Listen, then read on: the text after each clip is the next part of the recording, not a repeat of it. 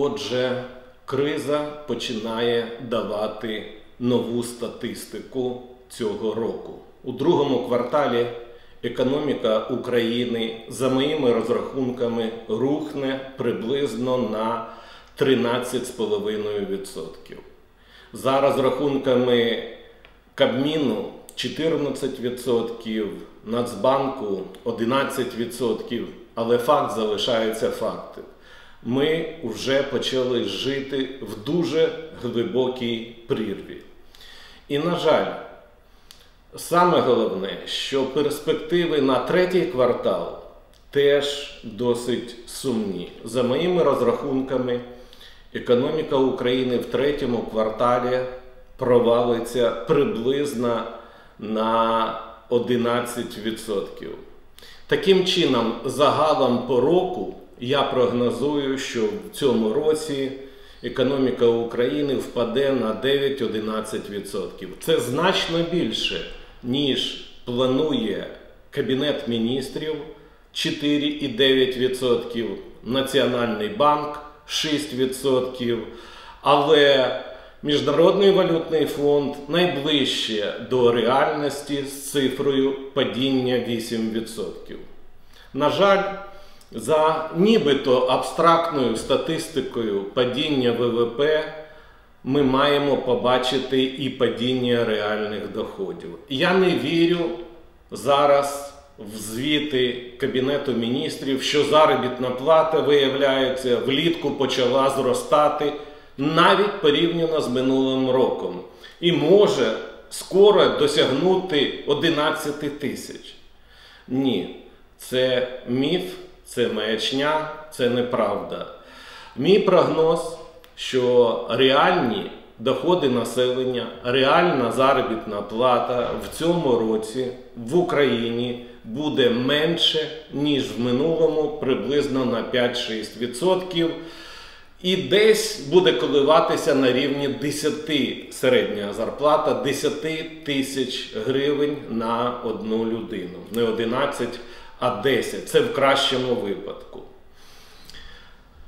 І можна сказати, що економіка Україні в страшній кризі, але давайте порівняємо з іншими країнами, що відбувається в Сполучених Штатах.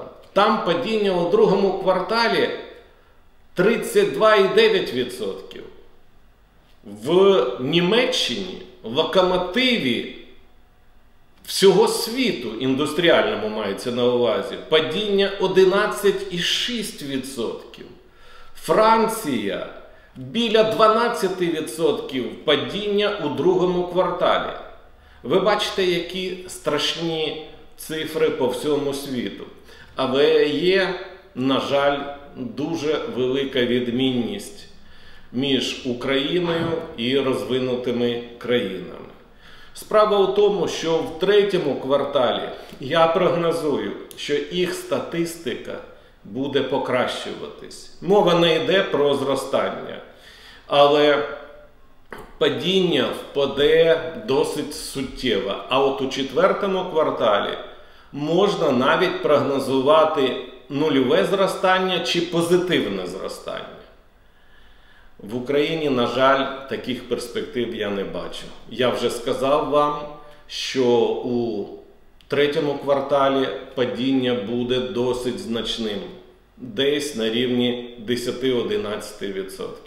Тобто воно не зупиниться, як думає уряд. Воно буде продовжуватися. І навіть в четвертому кварталі ми будемо мати мінус, але, звичайно, незначний. Тобто в четвертому кварталі по відношенню до третього кварталу цифри будуть покращуватися, але четвертий квартал цього року до минулого, на жаль, буде гіршим. Такий підсумок, на жаль, не досить якісної економічної політики двох урядів Гончарука і Шмигаля. Причому результати українські могли би бути значно краще. Чому? Тому що просто вам нагадую, що ВВП, окрім внутрішнього споживання і інвестицій, так, включає ще як плюс наш експорт, він падає, але не дуже сильно. Допускаю, падіння буде по року десь біля 5%. Але мінус імпорт. А от імпорт падає значно більше, мабуть, на 9%. І тому, бачите, зовнішньоекономічний баланс дає нам плюс, причому досить суттєвий 4% від ВВП.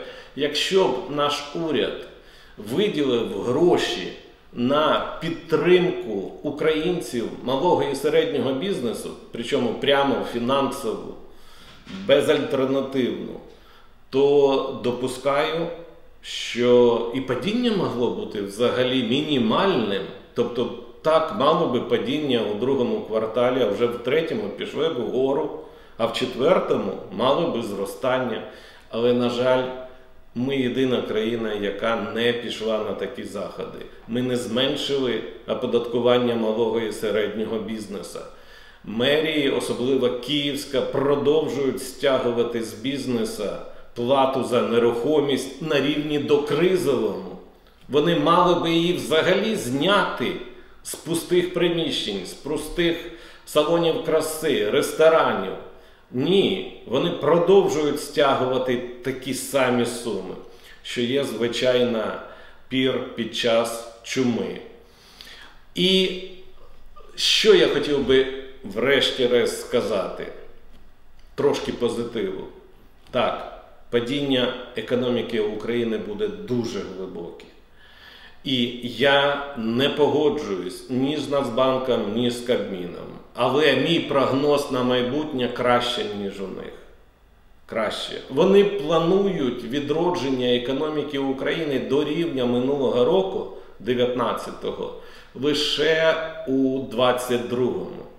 Я стверджую, 23-му, вибачаюсь, я стверджую, що у 22-му році, на кінець року, ми відновимося незважаючи на чисельні помилки економічної політики уряду і монетарної політики Національного банку.